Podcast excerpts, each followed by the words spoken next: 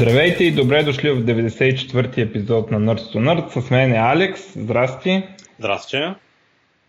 Ако всичко върви по план, вече сте чули нашата нова шапка.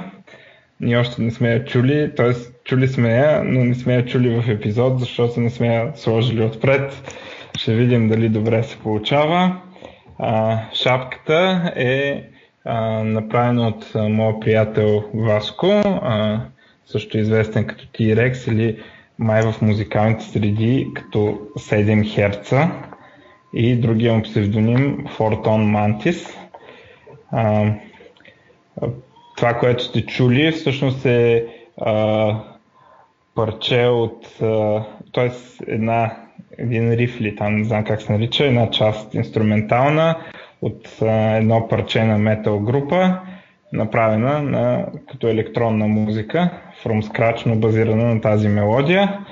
Музикална загадка, да познаете откъде, от кое парче е а, тази част. А, групата е, не е много известна, в смисъл не е като Iron Maiden известна, но е така международно, обикалят света, правят концерти навсякъде и между другото според мен е албума на годината за 2017 е техен и естествено от новия албум е това парче.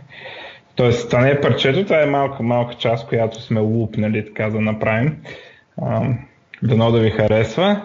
А, кажете, имаме спор ние дали е твърде дълга в началото, а и накрая нали, може да оставим малко по-дълго, но аз защото много си я харесвам и така, поне първия път ще е в по-дългата версия, пък после кажете ако ви дразни трябва да го намалим, така, много съм доволен с новата ни шапка. А, и, ми да, така, много по-хубаво, че... Професионално. да.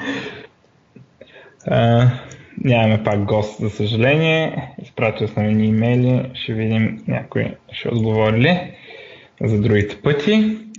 А, Найден а, вече се е прибрал от изгнание, обаче ще да ходи на конференцията JS Talks според мен той не прави много добър, добре разлика между JavaScript и Java и затова си е помисля, че на Java конференция отива. И затова днеска е там. Затова го няма. А, така. А, ми да почваме с новините. Добре. Аз съм въоръжен. Много компании обявиха страшно много неща, освен че мина бая време от последния епизод но в момента е сезон, в който се обявява мощно нова техника и нови продукти, защото идва Black Friday, идва Коледа и Нова година, така че всички продукти сега ги обявяват и ги пускат нали, по дни, за да може на Коледа да пазаруват хората. Да видим какво имаме тук. Първо имаме новини за VR събитието, което мина, беше Oculus Connect, мисля, че се нарича, ивента на, на Facebook и съответно Oculus. А, какво а, обявиха там? А, първо, open source на плановете на DevKit на Oculus Rift. А, това е за да, да могат хората да се учат и да гледат как работи. А, от продуктова гледна точка това не е било много полезно, защото това е прототипа, нали, то е старо. В момента VR системите са нали, по напреднали с по-големи разделителни способности, по-голям фреймрейт и така нататък. И освен това, много трудно може да се изглобиш такова нещо, защото не можеш да намериш частите, вече не се произвеждат. А, но така, от учебна гледна точка е, има смисъл. Нали? Вече това си е open source хардвер в някакъв смисъл. Ам, друго, а, обявяват Oculus Go, което обаче излезе някъде до година. Um, това е standalone, т.е. няма кабел към компютър вече. Uh, standalone VR, ефтин, предполагам с по, по сравнително по-слаби характеристики, но така много много достъпен, сравнително ефтин и ти трябва мазно PC, нали, на което да го пускаш. А, освен това, обявява, че временното намаляване на цената на 400 долара на Oculus Rift заедно с контролерите а, си остава за винаги. И, и това означава, че за една година а, Oculus Rift цената му е паднала на половина. А, и така, от 800 на 400 реално. С контролерите. Другото, което обявяват е следващия им проект, който не се знае кога ще вземе, наричат го Santa Cruz, Oculus Santa Cruz, който пак е а, Untethered а, а, и ще има а, така, и Inside-Out Tracking, това не знам дали го имат в, този, в тази версия а, която е сега, т.е. ще може да ти вижда ръцете. А, не, мисля, че Oculus до сега го нямаше това, ама дали такова а, дали го добавят сега или, или се бъркам с някои от другите, както и да е. Но и те напредват и за мен това, дето са без кабели е а, доста, доста важно нещо, с което трябва да напредне VR. Да не говорим за AR, че е задължително. Нали? Ако нещо като HoloLens, просто не, няма смисъл без да си вързан с кабел за нещо. А, в същото време Valve а, за следващата итерация на Steam VR а, са показали първото нещо, което а, така а, са готови да покажат. Това е, че а, те нали си закачаш едни такива да ти следят стаята, а, сега ще може на 10 пъти по-голямо пространство да се разполага това нещо. Т.е. ще може да тичаме и стаи и така нататък. А, какво е 132 квадратни фита? Ми... Square feet. Това в метри, как, как да си го представяме, ти като един американец? Това е звучи като на малко по-голяма стая, нещо от сорта на и сега ще го, ще го погледна. Било 10 пъти по-голямо от предишното. Това казват. Значи...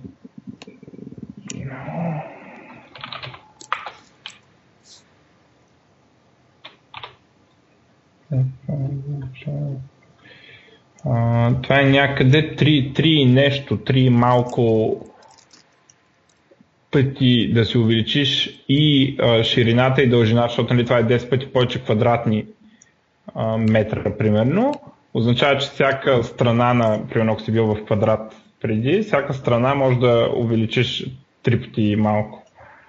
Била. И това приблизително 12,5 квадратни метра.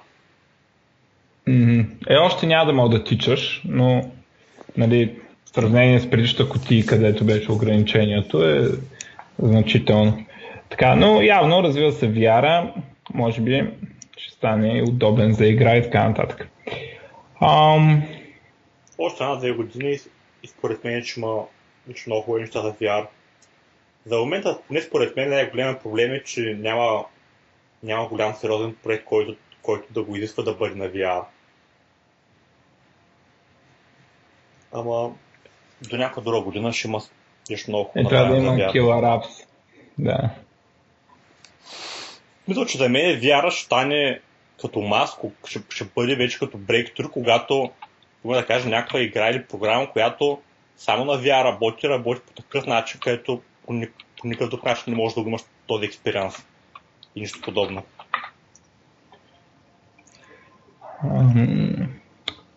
Да, ще има и Абе, има някакво бъдеще там, а... Значи има го този проблем, че с Kinect също имаше, нали, но Microsoft не можаха да го владеят, обаче този път според мен няма стане, защото просто са много играчите в този бранш с VR, докато с Kinect бях само Microsoft. А, има го този проблем, че се опитват да, да портват стари неща, да ги правят на с новата технология, не да измислят нови неща, които пасват на новата технология. И съответно, ай сега ще правим игри. И какво направили? Шутър. И той шутъра не става, защото примерно, нали, трябва да шутера, натискаш копчето и вървиш напред нали, в играта. А пък с VR седиш на едно място. Нали. И, и съответно почват някакви шутери, които са направени така, че да седиш на едно място, или пък с копче се телепортираш напред някакси. Нали? И това не е много хубав експириенс. Трябва да се мисли повече в посока експириенс, който би бил подходящ за VR.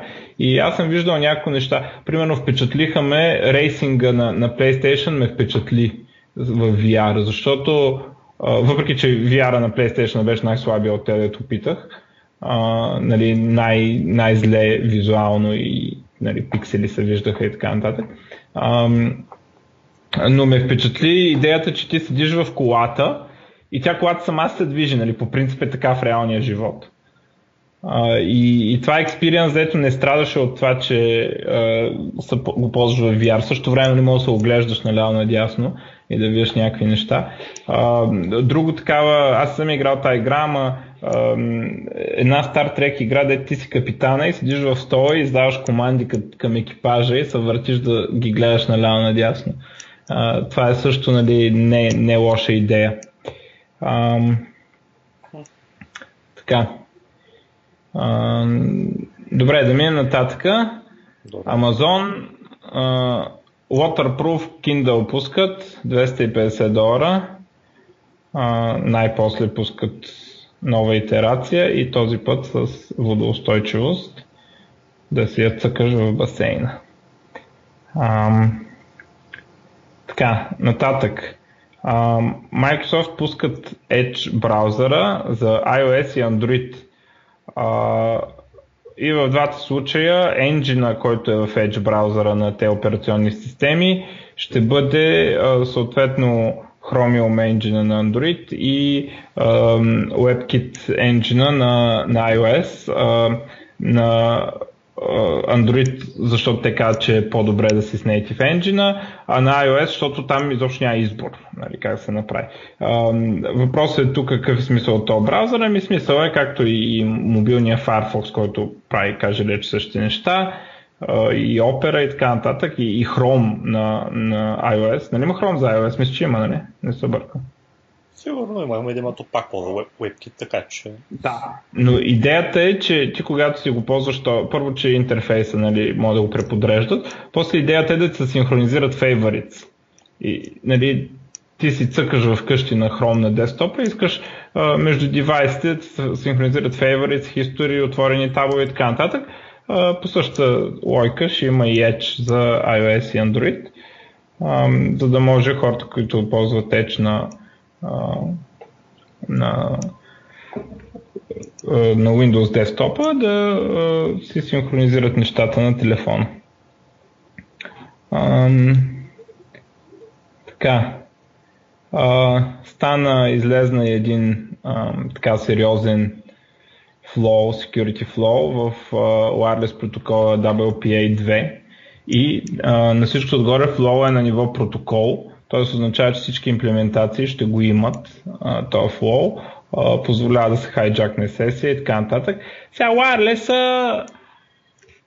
е несигурна работа по принцип и хората, нали, като ползват wireless, HTTPS и това е положението, нали, не би трябвало много да се на security на wireless, което традиционно е продукчено винаги.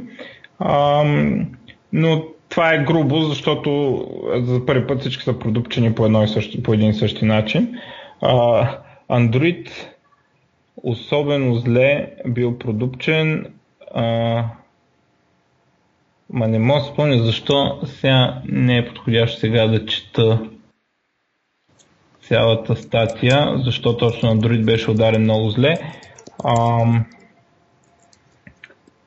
uh, но uh, не е зле да си апдейтните рутерите, има фиксове вече за, за много популярните рутери, за мои имаше още като го обявиха. Се оказа, че фиксът е влезнал в фармуера от преди един месец. Аз разбира се не бях апдейтвал от две години фармуера, така че Нали? И освен това може да се оправи едностранно от операционната система. Windows вече имаше шипнат фикс, когато излезна бъга. Сега естествено знаем, че с Android положението е тежко и там я дойде апдейт някога, я не. а, но като си оправите рутерите. И така ли, че не би трябвало нищо да се отваря не по HTTPS, когато а, говорим за wireless. А, и дори вкъщи си давайте мрежата да не е домашна. Реално за Windows това е най-голямото, че може Windows някакви, когато му кажеш, че мрежата е домашна, шерва някакви неща, примерно, ако не му лъжи паметта, музиката, та папка Music, дето е обозначена по дефолт, и Pictures, мисля, че Shared Pictures има една папка, мисля, че се шерват по дефолт. Така че реално, ако ви хакнат домашната мрежа, това биха ви хакнали. Само, че Microsoft го били оправили вече. Ам, та, така, ам, сега тук, като сме подхванали Microsoft, много неща за Microsoft. А, така, а, най-важното, така, което засяга най-много хора, а, е, че пуснаха Windows Fall Creators Update. А, този новия голям фичър апдейт за Windows, той е голям, а не е много голям. Малко разочароващ като количество неща. А, много от хубавите неща отпаднаха, примерно така наречения Cloud Clipboard а, и така нататък отпаднаха от Windows, но има, има все пак няколко приятни неща. А, първо започва да се появяват на доста места Fluent Design, този с прозрачност и така нататък, който аз не съм особен фен, но нали, развиват си нещата, нови опции, включително и нови privacy опции, там какво се шерва и така нататък. А, един по-интересен фичър е My People, това е до трея, се появява, може да си закачаш иконки на хора Идеята е да си закачиш там най-близките, примерно семейство и приятели, да пишеш най-често. А, и това им дава право да те да те тормозят един вид, в смисъл да ти излизат някакви неща на десктопа, примерно от Skype, тея там личицата, дето реват, не знам какво правят там, дето издават звук, биха могли, нали, естествено контролира с някакви опции да, да ти излизат. А, и да виждаш така сега едно шорткат към човек, както си пинваме иконки, може да си пинваме хора. Програмите като Skype, като Mail, като, в смисъл, то си има API за това, може да се интегрира към този фичър на Windows. А, като цъкнеш на човечето, може да избереш по кода да му пишеш и да му пишеш и нали, все едно става шорткат, примерно за Skype а, или за друга програма, която се е интегрирала а, с това нещо. То, а, нали, като си направиш в Windows аккаунт, като му кажеш, че този човек е един и същ, там всичките медии за комуникация с този човек ще излизат на едно място. Ам, голям друг фичър е Mixed Reality платформата, която шипва този релиз на Windows, което естествено има значение, ако си купите Windows Mixed Reality headset. А, аз такъв нямам, така че. Но, нали, в крайна сметка трябва и софтуер за тази работа припомням, че обявиха, че ще са compatible с TeamVR. Microsoft Edge има някои нови фичъра. Вече върна се функцията, която EA имаше по време оно да пинваме на таскбара да си пинваме сайтове. Много фичъри за химикалка в Edge. Естествено, нови веб стандарти, колкото искаш, са enablenали скорост и стабилност. Има разлика в скоростта и стабилността, малко е подобрена и не крашва толкова брутално като преди. За съжаление, най-гнусният бък на за български потребители все още остава. Това е, че понякога решава, че няма да се сменя input language от шорткат и трябва да стъкне с мишката на трея, за да си смениш езика. И мрънкаме им там на фидбака, но това ми е най-големият проблем с Edge на мен. разно е глупости за Кортана, ама аз те не ги признавам много. Ам, и любимия ми фичър, който ми осмисля uh, False Creators Update, че връща един фичър, аз както отдавна съм заявил, uh, Windows 8.1 беше най-якия Windows и там OneDrive имаше един фичър, а, виждаш файловете, но те не са ти сменени, свалени на компютъра. И чак като ги цъкнеш, тогава се свалят. И този фичър после го махнаха, защото бил объркващ. Uh, объркващ се изразяваше в това, че някои програми, които не ползваха uh, стандартните компоненти на Windows, или също не знам точно на каква лойка, uh, като отвориш файл през програма, тогава програмата се опитва да отвори този шорткът, нали, този линк към клауда, а не, не предизвиква свалянето от клауда. И това много объркало потребителите. Естествено, потребителите не просто не са объркани, ами се скъсаха да реват, като го махнаха този фичър. Нали? Той работи прекрасно, когато го цъкнеш файла с мишката, но през програми понякога се дънеш. Сега го върнаха и това, което казвате, че са го интегрирали с файловата система на Windows и, и сега, когато а, а, програмата поръча на операционната система да отвори файла, тогава операционната система предизвиква свалянето на файла от OneDrive. А, жесток фичър, uh, Files on Demand се нарича, цъкаш го, нали, не ти е на компютъра, но, като го, но може да го браузваш и като го цъкнеш, той се сваля тогава, когато трябва. Много добро според мен. Много добро е набрал на Microsoft. Да. Ам, още малко и ще направят Windows 10 да навакса с Windows 8. А, обаче има, има още 2-3 години и ще наваксат. Edge има фичър Anywhere Continue Anywhere или Continue on PC, те са тази синхронизация, която примерно отваряш си, може да му кажеш от телефон да ти отвори на PC-то и обратно. За съжаление с Windows Phone няма, има я с а, iPhone и, и iOS и това е фичър, свързан с това, дето казахме, че вече има Edge за Android и, и iOS.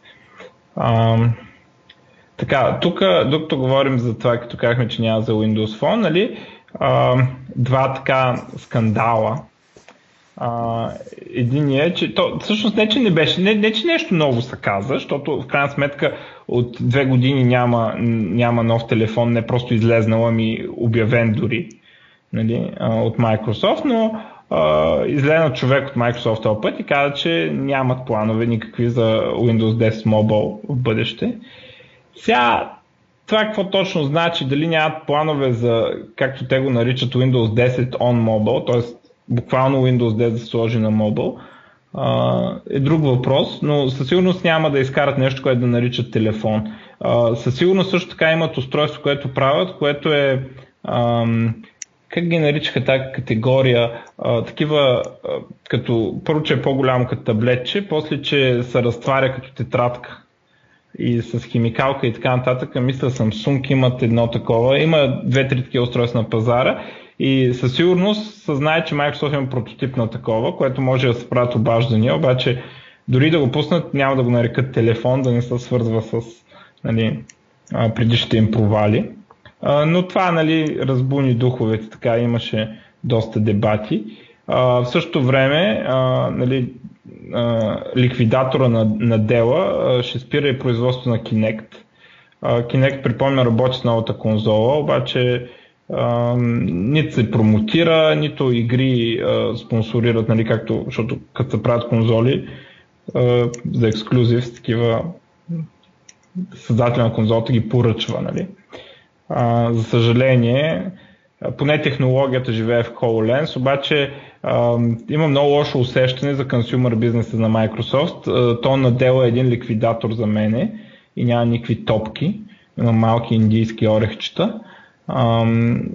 И според мен води компанията в посока да се превърне само в една enterprise компания и ако не се промени нещо в стратегията им, накрая ще има момента, в който ще има Office и Azure и това ще е Microsoft. Разбира се, не сега, но след 10-15 години, ако продължава същия дух, ще затрие Windows. Не само Xbox, който според мен още по-рано ще види нали, зор пробива, а, но и а, може би ще стигне и до Windows и ще има Office Azure и Developer Tools и това ще са Microsoft.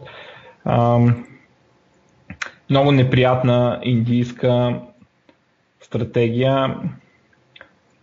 Много слаб, много слаб. Не знам, ликвидатор просто. И в контраст с това Балмар, който когато се развалил първия Xbox там с Red Ring of Death, той дошъл он и му казал, ще трябва, ако искаме да спасим този бранд, ще трябват милиарди 300, 300 милиона и Балмар казал без да се колебае, do it. Нали за да реплейснат всичките всичките, всичкия прецакан хардвер и го, го сменили там.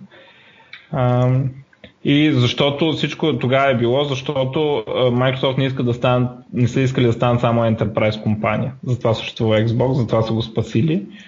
А, защото ако нямаш всичките парчета от екосистемата или поне не, не се опитваш да атакуваш по някакъв начин а, другите такова, почва да ти, да ти умират и те, дето ги имаш. Защото ето сега следващия път, като ми се развали телефона, ще трябва да си купа iPhone, просто защото няма да има как да си купа Windows Phone. После, ако Apple благоволят, благоволят да пуснат а, Mac с Touch, ще си купа примерно лаптоп и някой ден ще почна да ползвам iCloud и някакви такива неща и някой ден ще остана без Windows, примерно. Uh, сега ще видим кой ще успее да се издъни повече, защото, какво ти кажа, едните сложили Индия, с другите гей, не е лесно. не е лесно и Apple се дънат също. И много настояват да не сложат тач, не мога да разбера това. А, но от хубавата страна на Microsoft, дето нещо го направили както трябва, а, а, това разбира се най-приятният човек в Microsoft, Панос Панай, а, неговия отбор Surface отбора, пуска Surface Book 2. А, новия Intel процесор с 4 ядра, low powered процесорите, дете имат U накрая. До сега бях с 2 ядра новите ще са с 4 ядра. Естествено това е сложено в новия Surface Book. Surface Book 2 се нарича. Десетки GPU-та. Има два, между другото, Surface Book 2 има два 13 и 15 инчов. В, както винаги в клавиатурата, освен повече батерия, има и dedicated GPU. Dedicated GPU-то на 13-инчовия модел е 1050, а на 15-инчовия е 1060. А, а, и а, нали, на NVIDIA. А, естествено си има и вградено в CPU-то GPU, което, а, което се ползва, когато го разделиш, когато го ползваш само като таблет и оставиш клавиатурата някъде. Това за мен е Ultimate лаптоп просто. В смисъл, в момента има най-бързите процесори, има тач, къса се на две, като го скъсаш може да, да, го, да обърнеш клавиатурата на обратно, пак да я закрепиш, така че имаш батерия и обаче отзад, за разлика от тези, които просто се сгъват на обратно, а, няма да усещаш копчетата от другата страна. Нали, ще, защото си я завъртял наобратно. А, може да ползваш само като таблет, а, 750 грама е. А, мисля, че той е тежичък за таблет, обаче мисля, че оригиналният iPad беше толкова, ако не ме лъжи паметта. Я да видим. Бе, много тежък. 680 грама е бил. Охо, пък като е имал 3G е бил 730 грама. Реално тежи колкото първи iPad. Сега, естествено, след това iPad-ите започват нали, да, да стават по-лекички, но това показва, че е напълно използваем като таблет. По тегло поне, като го, го разделиш на две. Химикалка си, химикалка се купува отделно, но въпросът е, че се поддържа. И а, да се надяваме, портове има много, единственият порт, който няма е Thunderbolt 3. Обаче е пълен с USB-та, Type-C, Type не знам какво си. А, има такова, а, как се то карт ридера дето фотографите много харесват, защото нали, от фотоапарат така се прехвърлят нещата. А, и а, така, много, много впечатляваща машина, естествено много скъпа, но горе-долу на цената на Mac са същите характеристики за, за RAM и, и процесор. А, горе-долу мачва по цена Mac, а на всичкото отгоре има тач, са къса на две. За съжаление, аз, а, понеже сега вече крайно време е да си купувам нов компютър и никога не трябва да си купувате Dell, а, бих си го купил, обаче проблема е, освен цената, е и а, че трябва да го купувам от чужбина, защото в България не се продава и гаранцията ще ми е в чужбина, примерно от Англия, и ако се щупи нещо, трябва да го пращам обратно И това много ме притеснява при положение, че струва толкова много пари. А, пари, пари. А, като казах пари, сега то зависи какви процесори се изберат. Ама имаше... Имаше... Е, сега... А, започва от 1500 за най-низкия там с i5, който дори няма dedicated GPU. А, а 15-инчовия почва от 2500 долара и естествено стигат до някакви цени, нали, ако го, му набиеш най-много там памет, процесор и SSD, ще стигне някъде там към 5000 долара, мисля, че бяха най-големите. Но страхотна машина, нали, просто Ultimate такава машина от то клас Ultrabook лаптоп, тези истории. И мене между другото много впечатля. Миналата седмица ходих да го видя. Наистина, това е, може би, един от най-хубавите лаптопи, които се виждал през живота ми. И като го сравня да имаме... с Apple особено, които са на същата цена, това според мен в, в всяко отношение по би Apple. И, и това е от, нали, преди още да говорим за това, че може да го разделиш на две. Нали, другите, другите не могат да го стигнат дори преди момента, в който мога да го скъсаш на две и да си ходиш с таблетчето. Просто е, това, е много, много хубаво нещо. Наистина много, много хубаво нещо от Microsoft, много хубава работа свършили с това отношение. Предлагам да уволнат индиеца и да назначат Панос Панай на Surface лидера за CEO, защото те индийска работа е несериозна. А, също така пак от а, другаря Панос, а, Microsoft се връщат в а, играта с мишките и за първи път от много години а, правят гейминг маус. Гейминг маус се казва Microsoft Surface Precision Mouse и много прилича по форма на uh, Intel Mouse Explorer, um, мишки, които, геймърски мишки, които Microsoft правиха, мисля, края на 90-те и началото на, на 2000-те години.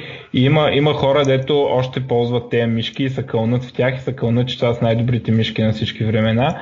Аз помня, ам, когато някъде към 2000 някоя година, като почваме да ходим по турнири и така нататък и излезна идеята, че всъщност трябва да си купуваш скъпи мишки и да си ги носиш с тебе на турнирите. Преди това просто отивахме и играехме с каквото има в залата. А, и така почна, почнах да се интересувам от този тип периферия и нали, какви характеристики имат, какви такова имаха. А, имаше два, две марки тогава. Тогава още не се бях появили Razer и SteelSeries и така нататък. Имаше две марки, Microsoft и Logitech и Intel, Intel Mouse Explorer беше нали, много уважавано такова не, и хората се кълняха, кълнаха в тях. Аз бях от Logitech кемпаде. А, но сега се завръщат, ще видим дали ще успеят. Ако хората, дете са цъкали с Intel, с Intel Mouse, сигурно, сигурно ще се пробват пак. А, така. А, а за, в новия Windows апдейт, между другото, има много интересна опция, наречена TruePlay. А, това, е, а, това е античит технология, вградена в самия Windows. А, това е много интересно, защото а, игрите могат да се интегрират с тази античит технология, и да, да банват на, нали, там от сървърите на базата на това. Това е много интересно, защото в момента анти технологиите по принцип нали, те и разни open source и така нататък много страдат от тях, защото какво прави анти технологиите? Обикновено, че сканира процесите на компютъра и а, търси някакви сигничери на хакови и ги изпраща до този, който прави играта. И това е много интрузив и много, много скандали стават в това отношение. Обаче това е много интересен момент, защото а, ти така или иначе, бидейки а, потребител на Windows, ти вярваш на Microsoft. Нали? И а, става интересно, че ако се използва на Microsoft античит технологията, а, ти няма нужда да вярваш на Blizzard. Няма нужда да разрешаваш на Blizzard, примерно, или на EA, или на който и да е там, а, особено на Ubisoft, на който нищо не трябва да им се разрешава. Не, трябва, не им разрешават на тях да ти пускат, да ти сканират компютъра разрешаваш на Microsoft, които така и така нали, с тяхната операционна система върви компютъра. И а, т.е. може да, да, да не трябва да, да пускаш всеки производител на игри да ти чувърка в компютъра. А, и в същото време а, това нещо би могло да се интегрира на по-низко ниво а, и да не може да, не може да, да се лъжи по някакви други начини. Нали? Защото е, би могло, сега аз не знам как е направено, пък те не говорят много за, за че технологията не се обяснява много как работят, защото да не, да не стане те да правят читове да се изучат. А, но би могло да се вкара на по-низко ниво самата проверка, за да може по-трудно да се лъжи. Дано прокопса този фичър, много ще е добре. А, има там някакви опции, on-mon, не знам какво си, но той е още в, явно в начален, начална фаза, даже до сега не са обявили някоя игра да го ползва. А те може и да не, да не обявяват. Нали? В смисъл, както казвам, anti-cheat нещата, когато се правят, се крият, нали? не се говори за тях. А, така, а, а пък за парите, а, обявих се там печалбите. Ами Azure нагоре, Office 365 много нагоре, естествено тези неща е Enterprise. И Surface, единственото нещо, не е Enterprise и върви смело нагоре. Xbox а, седи на нулата, нито нагоре, нито надолу, обаче а, с Xbox а, там тези числа са от, а, когато е обявен Xbox One X, но още не е в продажба. И хората не купуват, а, чакат да излезе новия, нали? Не, когато се знае, че излезе нещо ново, а, продажбите на старото така затихват леко. А, ще ги видим какво ще направят, но финансовото им състояние, за съжаление, е добро, защото ако не беше добро, щях да го уволнат той индиец. Ама акциите се дигат, печалбите от Azure и Office 365 се дигат. Въобще нещата, дед Балмар ги е направил, си върват, то само цоца от тях. А, и аз тази новина бях приготвил за найден, де, ама вече има Java в Azure Functions. Azure Functions е serverless таковата на Azure, дето направо може, буквално може в един текстбокс да песнеш кода еквивалента на Amazon се нарича Lambda, Amazon Lambda. и вече в Azure има Java специално за найден. Естествено има и 100 други езика. така. Кажете някаква новина да отворя още табове. Ами излезе новия, новия Angular, Angular 5 вече излезе.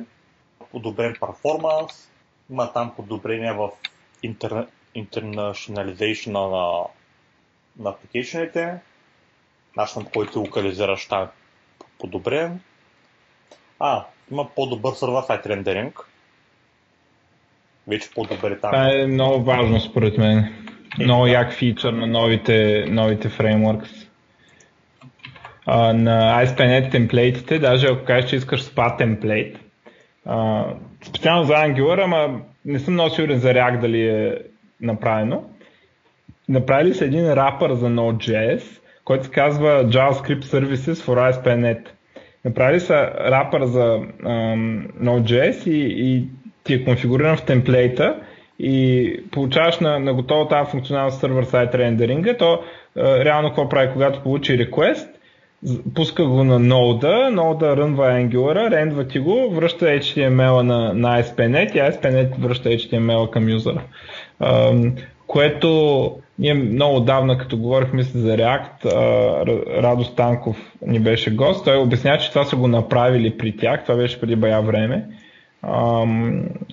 така са го имплементирали при тях в техния случай с Ruby. Обаче, доколкото разбрах, те сами са си го конфигурирали това и са си го такова, а пък сега в наши дни вече много по-късно, вече те, те неща идват на готово и дори в темплейта на Microsoft. Защото си е важно това, да подобрява и персив перформанс за юзера и а, за Search Engine ставаш видим, а, за Facebook ставаш видим, като се песне линк в Facebook, Facebook може да го парсне и генерира превю. А, така че а, доста добре, нали, че този фичър се развива. А, така. Друго, друго като говорих малко за, за Apple, тествал го и новия iPhone 10 И в момента, между другото, iPhone и това, и Surface са най-продаваните устройства. За Surface даже и за приорда вече не е налично. А пък за iPhone X в момента е, има недостиг на, на хардвер. Тъй като Абе, ти ще се връщаш ли по коледа от щатите? Най-вероятно не. А. Много искам обаче да, да не, не пазаруваш един сър Фейсбук. Ми аз много искам да се върна, ама не знам дали ще ме разрешат. Mm-hmm. Тъй като сме, имаме прекалено много работа. Напоследък сме да трупане. Аз чува се откъде да копам сър Фейсбук. Ми... А, добре. Да, то, трудно, точно в момента трудно да се вземе. Не, а то до, до нова година мисля, че ще се поуспокоят те неща, защото тя нали преордери работи, нормалния ръж. Аз по-към нова година съм се загледал, па и мога да изчакам след нова година, примерно януари, обаче въпросът е, че от България няма откъде го купа. И за сега другия ми вариант е Англия и там с тези сервиси, дето шипват до тебе, ти шипваш до адрес в Англия и те ти го носят до тебе, обаче там преценява гаранцията. Обаче, ако беше от Штатите, ще да си струва, защото щатите са много по-ефтини. Щатите реално избягваш ДДС-то. Нали, така се получава. Да. Който минава през граница си го носи, след носи е неговия лаптоп. И, и така, и става много по-ефтино и заради това, че не се обръщат долари, евро и така нататък, значително по-ефтини са просто. И тогава бих могъл да се примера с това, че ефективно няма да имам гаранция. Нали? А, така, какво имаме друго? ZTE, те някакви китайци бяха да правят телефони. Телефон с два екрана, който се сгъва, са направили, много странен. И то това му е по-интересно нещо.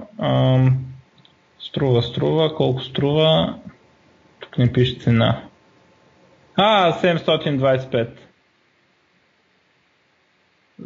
единството, то това е с някакъв разсрочен пеймент, ама явно няма друга информация колко струва самостоятелно, 725 долара. Скъпичък, но два екрана, интересен. Поддържа мод, в който application върви върху двата екрана едновременно. Application на aware за тази работа и съответно обаче може и да е aware за тази работа, за двата екрана. Но ако е на aware, просто ще му каже, че има повече space някои application са получали добре, други не. подозира се, че Microsoft нещо подобно мътат. ако изобщо го релизнат, защото ако е хубаво, индиеца ще го убие, аз съм сигурен. Той просто мрази всичко хубаво. Всичко, което ми носи радост, индиеца го мрази и се опитва да го убие. Ам... Така, по въпроса за веба. Mozilla, Microsoft, Samsung, Google, и не знам още кой се обединяват а, и ще правят Mozilla MDN, Mozilla Developer Network, а, ще стане а, основното място за документация за веб стандартите, за фичърите на браузърите и така нататък. А, например, Microsoft а, за, на много от а, MSDN пейджовете, които са за Edge, вече редиректват към съответния пейдж за, на, на Mozilla. И всички ще контрибютват там едновременно. Даже гледах някакъв агент, имаше инициатива за превода на български, събираше хора. Аз не вярвам в програмирането на български, но ако иска някой да се включи, нали, да заповяда да го превежда и там ще, ще се организират всички заедно да стане едно така canonical place за документация за браузърите, евентуално ще документират разликите, ще документират кой браузър кой поддържа и така нататък. И това е добре, защото в момента е наистина много зле положението и сега всички ще застанат зад MDN и ще бъде, може би, хубаво. нов JIT в Firefox, Holy JIT се нарича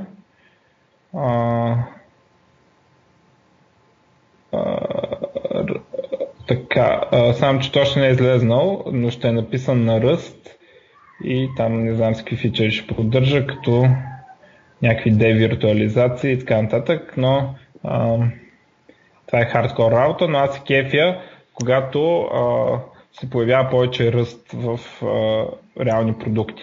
В тази връзка излезна Firefox а, Quantum, а, нова версия на Firefox, мисля, че 57 се пада. А, видимо по-бърз, а, на много неща по-бърз от Chrome, не на всички. Много приятна изненада. А, нова тема, ново подреждане на табовете, вече няма тулбар отгоре и така нататък. Друго интересно нещо е, че а, има нещо, което го наричат CSS Engine. А, и, и то CSS Engine е изцяло ръст. И все повече и повече става неща в Firefox стават написани на ръст. Естествено, по-голямата част от кода все още е C++. А, защо тук ръст помага? Защото а, новия енджин за CSS е multithreaded. И ръст е, нали, по принцип, мултитредът се програмира трудно uh, и трудно се следят нещата. А ръст uh, до голяма степен гарантира сейфти с мултитредит историите. Има много така добри инструменти за това нещо, да напишеш нещо и да си сигурен, че то няма racing conditions и няма да има заради това крашвания или гличове и така нататък. За сега в CSS Engine в бъдеще в рендеринг енджина, под нов рендеринг енджин се работи за в смисъл нали, изцяло, но той не е готов още и се очаква нали, по... за сега само CSS частта е а, шипната. Естествено Firefox ползва ръсти за други работи, като например да показва медиа. мисля, че MP3, MP4 декодера им е написан на ръст и някакви такива неща. А, така че навлиза, а за мен ръст е един от най-обещащите и качествени нови практически езици, дет не са академични и така нататък, дет се ползват. Много ма кефат концепциите там. Ам, дано, да, дано да прокопса. Ам, така. А, какво имаме друго? NVIDIA GTX 1070 Ti. А, и пак нали, много бързи карти. Щяха и да са ефтини, обаче ги изкупуват да купаят Ethereum с тях, така че няма да са ефтини. А, а, AMD а, с нов Ryzen CPU за а, с вградени Vega Graphics а, за този път атакуват мобилните, мобилните компютри, в смисъл Ultrabooks и такива неща. А, и когато имаш графикс, а, нали, AMD до сега, това с което състезават с Intel е многото на броя ядра. Обаче тук удрят и по друга линия, това, че вградените им а, графични, тяхте графични карти вградени в процесора са всъщност а, значително по-добри от интелските. И а, изведнъж става така, че ако искаш да можеш да играеш игри на, на такава машина, без да си купуваш при някакъв Razer, Razerска машина или Surface Book и така нататък за много пари с dedicated GPU. Uh, AMD процесорите стават голяма далавера. Intel процесорът може да е по-бърз, обаче GPU-то му е много по-бавно. И ако искаш да играеш игри, примерно на ниска графика на тези машини, или да играеш по, по-инди, casual, такива lightweight игри, нали, да ги играеш, а, това става не лоша опция. Нали. И AMD почва да атакуват и по тази линия. И в тази връзка а, нали, от серията А да замръзна, а, Intel обявяват един месец след това, че ще шипват процесори с интегрирана, ама не интегрирана, като, както сега са интегрирани, ами просто на плочката на процесора ще има и GPU от AMD. А. Intel ще продадат CPU, не, не е интегрирано в смисъла на, както е сега интегрирано с CPU-то, ами просто на една плочка ще са, все едно с общо охлаждане и така нататък, ще са CPU-то от Intel и GPU-то от AMD и то ще се води, това се води Discrete GPU, все едно отделните GPU-та. И така и нали, смисъл аз не знам от бизнес гледна точка как точно са разбрали и защо двете компании смятат, че това има смисъл. А, но е така една голяма плочка настрани, нали, цялата тази работа. Но явно това е отговора на Intel, който е много, много странен, защото с, с AMD с на конкуренцията реално такова GPU-то ще е. и така ще постигнат някакви резултати. Има специална шина между двете за по-бърз обмен на данни между CPU-то и GPU-то, понеже те, както казвам, не са по-скоро просто са сложни на една плочка, а не че са ама нали, на една плочка силикон са и, и е по-ефективно да се ползва този силикон вместо силикон, глупости говоря, силици. Ам, и е по-ефективно да се ползва този силици в бридж, отколкото да, да се да се слагат жици между двете. Много интересен дизайн също и естествено факта, че Intel и AMD ще шипват общ продукт реално. И от пак от тази серия Intel са наели на AMD един от главните хора, които правят GPU-та и обявяват, че нали, той е бил Chief GPU Architect. Каза Ража Кодури и той е индиец, значи затова на AMD GPU-та са по-зле отколкото на, на Nvidia, защото индиец ги прави. Но сега Intel са го наели да прави развалени GPU-та и при тях. А, и ще шипват а, ще, видеокарти ще продават Intel, а, което не са правили от 90-те. 90-те имаха едни Intel си продаваха карти тогава по едно време за, за, известна, за известно време. А, бяха среден клас, но имаха така доста валю за цената си. А, може би сега ще пробват пак така да атакуват. А, там се разбъркват картите при процесорите и GPU-тата. Ам... Добре. Я видим какво друго трябва да отворя.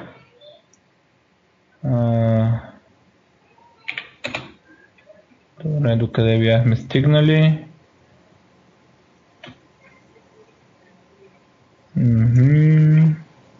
Музилите ги казахме. Масо така.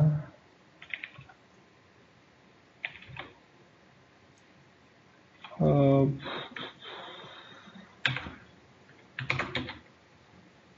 а,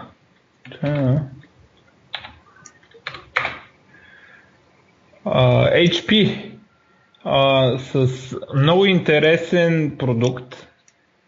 Um, нещо, което прилича на Surface, не на Surface Book, на, на Surface Pro. Uh, като идеята е да е машина за работа, за такива, които а, професионалисти са в, в бранша, а, струва бая пари, значително по-скъп от а, а, Surface. Pro, говорим за Surface Pro, не за Surface Book. Служили са 32 гигабайта RAM нали, в мазната версия. Nvidia Quattro има в това нещо има интересен дизайн така с зоблени, не зоблени ръбове, ами така изрязани ръбове. А, страшно много портове. Карт ридър. И а, идеята е да, да се ползва от художници и такива неща. А, естествено скъпа машина, много мощна машина, но малка и с detachable клавиатура. И тежи естествено. 1,7 кг тежи само таблета, без клавиатурата. С клавиатурата 2,2 кг, което е много, много повече от Surface Pro. Surface Pro е много леко, нали?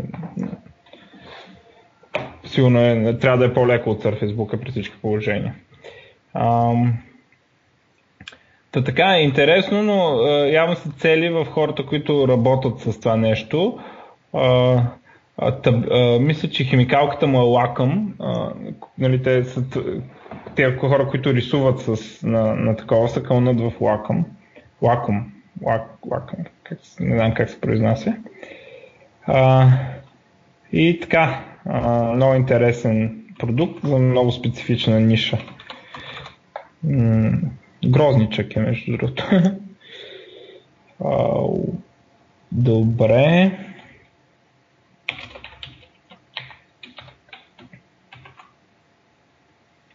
М- а, как му такова важно събитие забравя? Близкон се състоя, бе. Близкон. Им Blizzard какво са обявили. Най-най-важното. StarCraft 2 става free to play. Почти. Какво става free to play? Става ледъра става free to play. Тоест това, което прави StarCraft StarCraft, това е мултиплеера, състезателния, вече е free to play най-важната част от StarCraft Free to Play. Освен това, става безплатна кампанията на Wings of Liberty. Ако случайно имате Wings of Liberty, ще ви дадат безплатно кампанията на Heart of the Swarm. StarCraft са е, три парчета, три кампании има Wings of Liberty, Heart of the Swarm и Legacy of the Void. И отделно едно дълът DLC, което е към една трета кампания, нова Cover Tops. Но първата я дават безплатно, ако имате първата и дават втората. Ако имате първата и втората, не ви дават третата обаче. Но това е кампанията. Друго много популярно на StarCraft 2 в момента е кооп режима. Това са отделни мисии с нещо като история, не точно история, имат някакъв премис, нали, че такова. Се играят двама човека и там има командири. Те са като... Почти се получава, че са като различни раси всеки командир. И има много, в смисъл примерно към 15 са май. И това нещо е много популярно в момента. Хората го се кефат, защото играеш срещу компютъра с приятел, не те бият реално.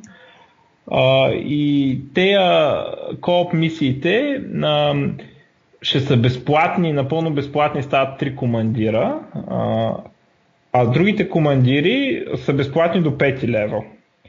А, и нали, това е безплатността на StarCraft 2 но ако някой цената го е спирала, може да опита сега мултиплеера. А, също така, може би е подходящо, ако ви е било страх от StarCraft до сега, че много ще въбият някакви деца играли 10 години, което е абсолютно вярно, че ще въбият те деца играли 10 години. А, в момента е много, може би много подходящ момент да опитате да играете ледър, защото а, сега има много хора, дето просто я опитват играта, защото е безплатна и никога преди това не са играли RTS. Тоест на по-низките нива на ледъра ще съберат такива хора, дето не знаят какво правят и, и може да, да са равностойни игрите, а не просто някакви, дето имат 10 години стаж да смачкват другите. А, обявиха нов експаншн на World of Warcraft, каза се Battle for Azeroth.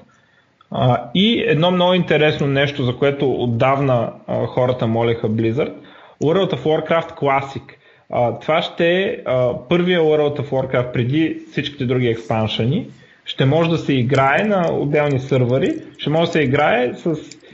Ще има нали, подобренията на графиката и на интерфейса, които са случили през това време, а, но правилата на играта, айтемите и така нататък ще са същите, които а, са били в WoW Classic. Много хора са кълнат, че това е най-добрия World of Warcraft и след това са го развалили. Така че много удобно за тях. А, а, между другото и тим от Facebook а, а, почва да прави аита за StarCraft. А, те са участвали на един турнир и другите аита са ги набили, а, но за StarCraft едно. А, дали ще минат към StarCraft 2 не знам, но на Facebook бота е с невронна мрежа, а те ботове, които са дискретни автомати там с правила с сифове а, са ги напукали, но нали, невронните мрежи задобряват с времето, а пък нали, като отделиш примерно 6 месеца да го направиш, ще направиш по-добър бот с сифове, отколкото с невронна мрежа. А, добре, а, друго, друго. А, да, да не забравяйте свалите StarCraft да го цъкате, StarCraft 2. А, в а, гейминг света а, какво става? А, Razer пускат нов телефон, избягва да го наричат гейминг фон, наричат го фон за гейминг, за геймърс. А, няма някакви особени фичери за геймери. А, един, едно от интересните неща, така дето мога да кажа, че е геймърско, е 120 Hz дисплей на телефон. А, има най-новия Snapdragon, там 8 ГБ RAM бала, такива неща, но това явно направи кой знае колко по-ефективна гейминг машина. А, струва 700 долара. А, и така, да видим какво става в света на криптовалутите. Само да кажа да гейминга нещо набързо. Излезе една много, много яка игра, South Park Fractured But Whole. И тая а, време чакам. А, да, обаче а, аз това, което много ме шокира и го научих и сега, а, покрай излизането на играта, жената си я купи и аз много бях надъхан и се оказа, че тази игра е правили Ubisoft. Първата игра, предишната игра, uh, The Stick of Truth, uh, се е правили те обси, обсиданли, как сказах, дет правят Path of Exile май. Uh, много кадърно студио, добре правят такъв тип игри. Бяха направили страхотна игра. Тая игра, втората част е дали на Ubisoft по някаква причина. И естествено Ubisoft, бидейки едни некадърници и тотални бокуци, са омазали много неща. Най-вече играта е брутално бъгава. И а, жената вика, бе не ги слушай, те, нали, като четеш ревюта, само лошото казват, нали, защото той има нещо такова, специално юзърските ревюта, защото който е доволен си цъка играта и не ходи да пише ревюта. Който му се сбъгне, отива и пише ревю колко е скапано всичко. Обаче, точно докато ми ги говорише колко е яка играта и така нататък, и някъде 3 часа игра и се сбъгна и не мога продължи някакъв квест, не мога да се отключи. И отиде чете в интернет и видя, че е бък и, и на много други хора не можем се отключи. Нещо там се прицакват някакви работи и някакъв тригър не се пуска. А, за съжаление, може би ще трябва да изчакаме 10 на пача за тази игра. Ама Ubisoft, изключително некадърници. Аз в принцип ги бойкотирам, ама тя жената даде пари вече за тази игра, така че играе. Ама като и пуснат 8-я пач. А, но иначе казва, че така хумора ставал. Бил по-слаб от предишната игра, обаче пак бил брутален. Ам, но да, много яка игра. Друга игра, която излезе много хубава, която така източа лиги. Аз вече съм я купил, да, ама не съм стигнал до нея, е тази. Wolfenstein 2 много обещаващо заглавие. А друга, която играя, това е от неприятния ми навик да политизирам всичко, е Cuphead. Cuphead е игра с арт като на а, те оригиналните там за Мики Маус, те на Дисни от 30-те до 50-те, то арт стил направена и е джампиран така като Марио, само че е почти изцяло бос файтс. Има и такива, дет не са бос файт, има дет летиш с самолетче, има и такова, дето минаваш ниво с коци и такива, но повечето са бос файт. И работа е там, че играта е бая трудна. Много трудна и реално, за да минеш един бос, аз лично преигравам на много пъти, десетки. Да кажем средно по 40-50 пъти един, един бос файт, докато успея да го мина. А, аз го игра на конзолата това, между другото. А, и защо си я купих? Защото видях, че някакви хора се оплакват, че не било честно едва ли не. Те искали да видят арта и трябва да се направи опция да прескачаш босове, защото те били дали пари и имали право да видят арта. Нали, все едно, това, че си дал пари, ти дава право да минеш играта някакси. И мен това много ме, много ме изкефи как тази игра дразни а, такъв тип хора, които според мен са либерали и такива и гласуват за Хилари и така нататък. И това много ме изкежи, към ще им дам пари на те и ще го изиграя, за да докажа, че съм хардкор. И както казваме в такъв случай, нали, дето ми вика жената, а, което го откраднахме този лав от жената на Скот Хенселман, ако знаете кой е Скот Хенселман. та, Мухабет е I admire your persistence in the face of repeated humiliation. Нали, такъв, такъв стил е тая, тая игра. Просто трябва да си persistent in the face of repeated humiliation. Um, Бе, едва ли ще е по-трудно Като го изиграват, това ще играе Wolfenstein, да. М? Едва ли ще е по-трудно от Super Meat Boy? Ми, не знам сега. Аз по принцип нямам някакви симпатии към игри, които просто са много трудни.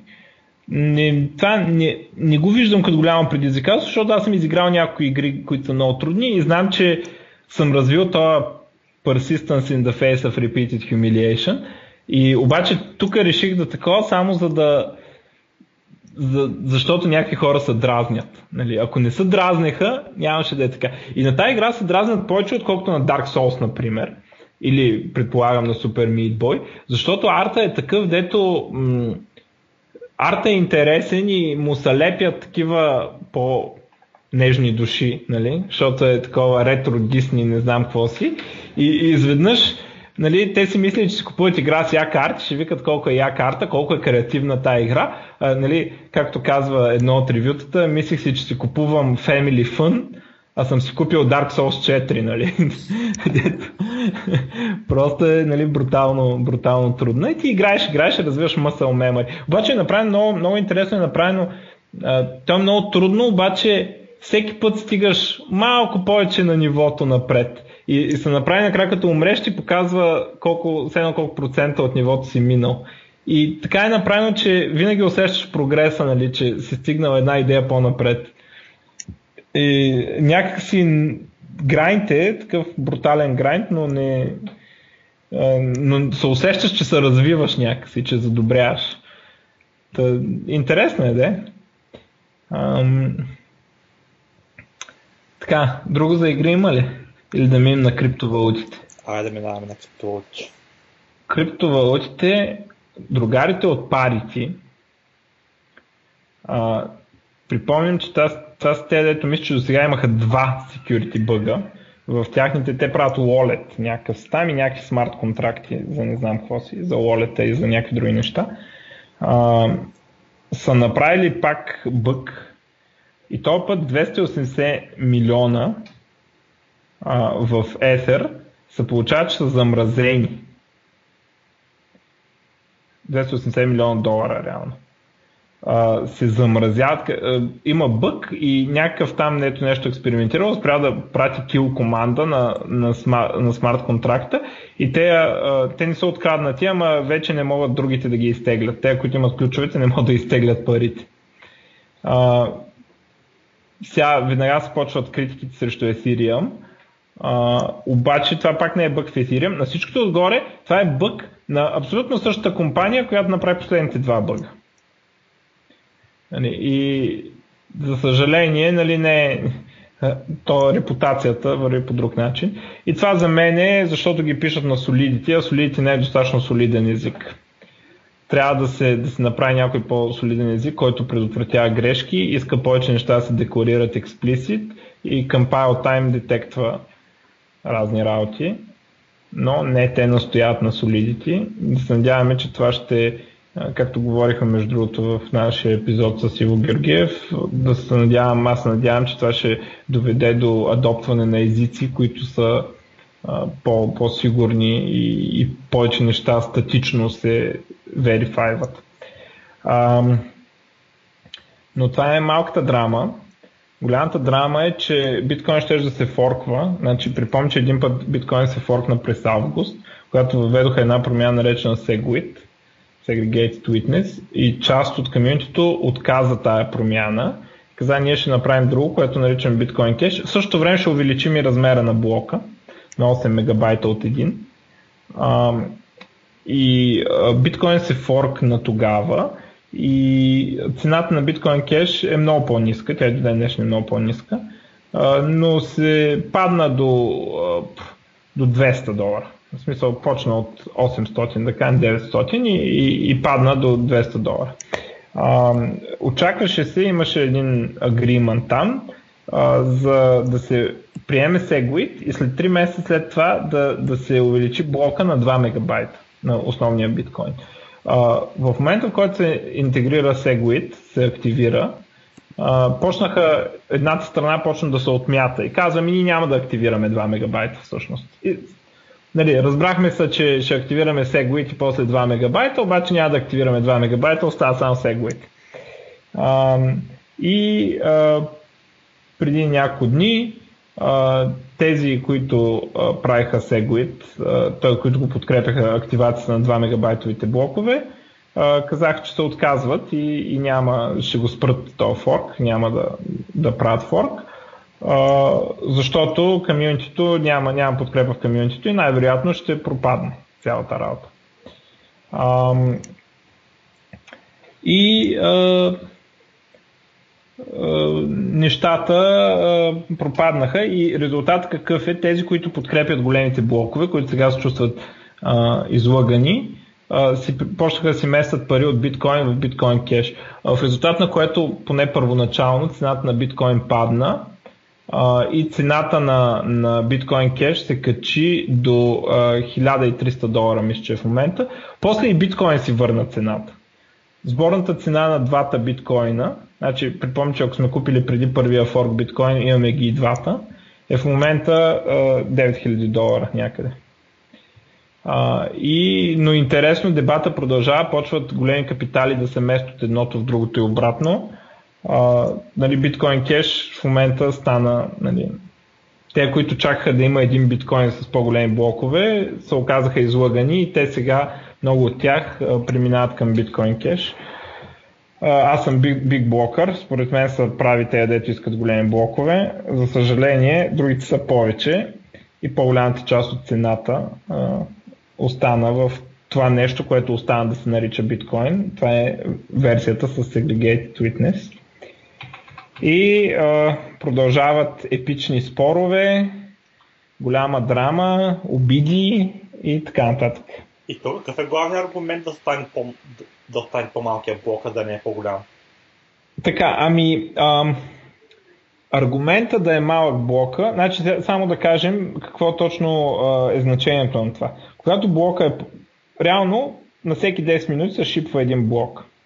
А, когато а, така, протокола се твиква така, трудността се самонаглася от самия протокол, че а, в зависимост от това колко копачи има, през известно време се наглася трудността, мисля, че е към две седмици средно, а, така че блоковете да се, да се падат горе-долу на 10 минути. Нали, става толкова трудно, че при толкова копачи един блок излиза на 10 минути. А, когато копача изкопае блок, той а, слага в него транзакциите. Взима от едно нещо, което се нарича mempool, което е нещо като опашка на транзакциите. Те не е опашка, да е, просто един кюб с транзакции. Взима от тях някакви транзакции, слага ги в блока, подписва блока с... А, слага там това, дето е изкопал, подписва блока с неговия ключ и а, а, тези транзакции влизат на блокчейна. А, другите копачи взимат казват, а добре някой е скопал, взимат този блок и почват върху него да копаят нов блок. А, когато блокът е малък, а, няма място за всичките транзакции. Биткоин порасна през това време а, и няма място всички транзакции, дето искат да влезнат. И сега какво става? Става а, състезание, т.е. не състезание, пазар става за мястото в блокчето и ти със своя транзакция си пускаш, че освен транзакцията даваш и още примерно 1 долар, който ще го вземе миньора, за да ти включи транзакцията, за да не включи оня, който нищо не е дал или който е дал 50 цента. Ще включи тебе превентивно. И какво прави копача? Отива там, гледа ги транзакциите, сортира ги по цена, нали, по фи, кой колко пари е дал, сортира ги, включва най-многото и си взима парите от транзакциите.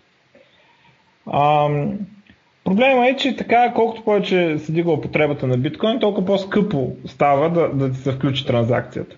А, в момента, мисля, сред, след, средната цена на транзакцията е около 5 долара.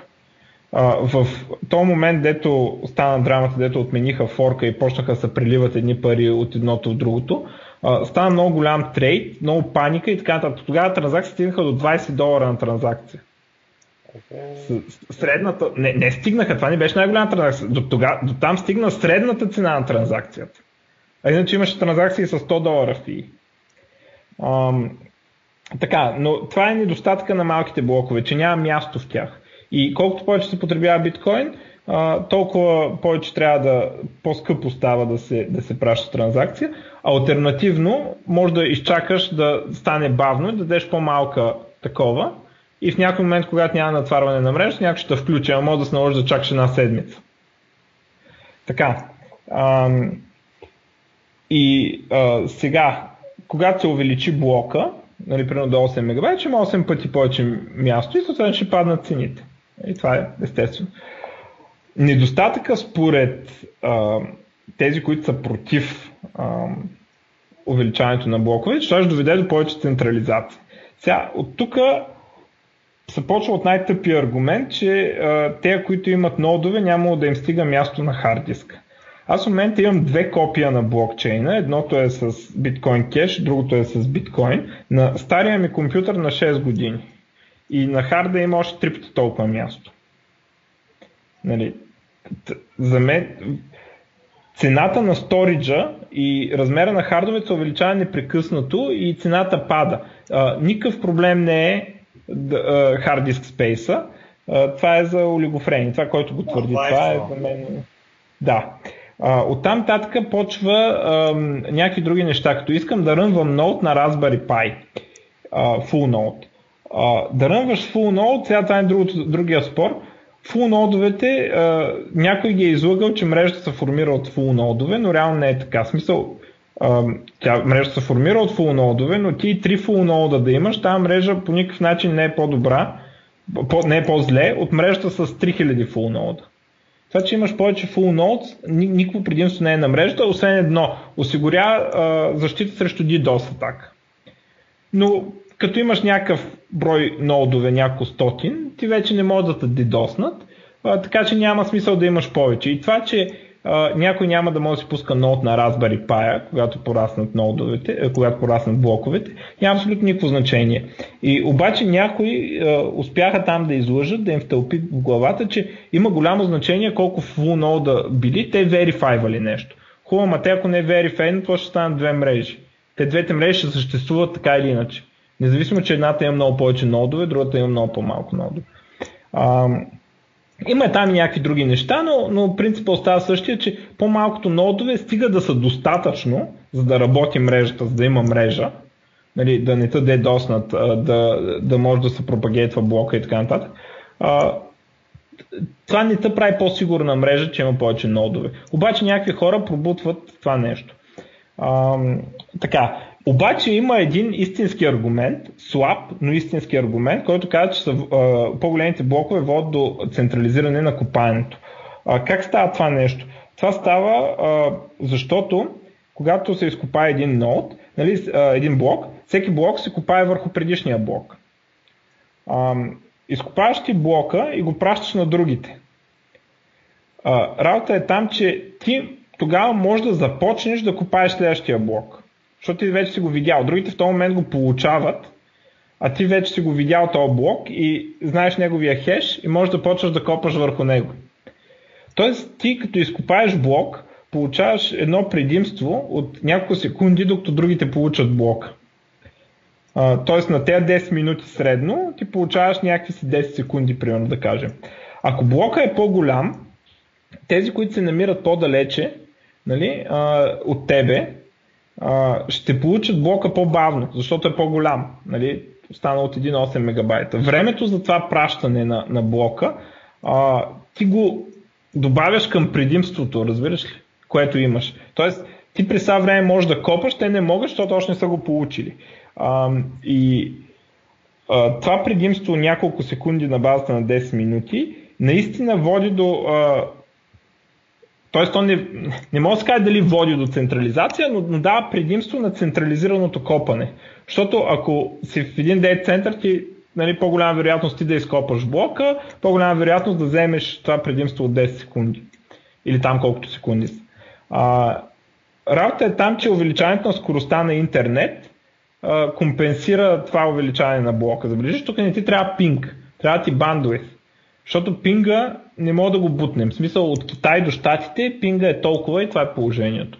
Нали, може и да го намалим, ама много трудно го намаляме, защото удряме скоростта на светлината. Но бандовица може да го увеличаваме безкрайно, нали? само трябва да пускаме още кабели паралелно. А, и това е единствения аргумент, но той е слаб. Значи, ако през 2013 са закопали 1 мегабайт блокове и това не е довело до централизация или е довело до централизация, с която ние сме окей, okay, през това време интернет се е забързал. Тоест, сега ако го увеличим два пъти, примерно този блок, а, или четири пъти, той интернета може да го поеме и ще доведе до същото предимство в секунди, примерно, благодарение на това. И а, това е аргумента, че увеличаването на блока а, ще да доведе до по-голяма централизация на копаенето.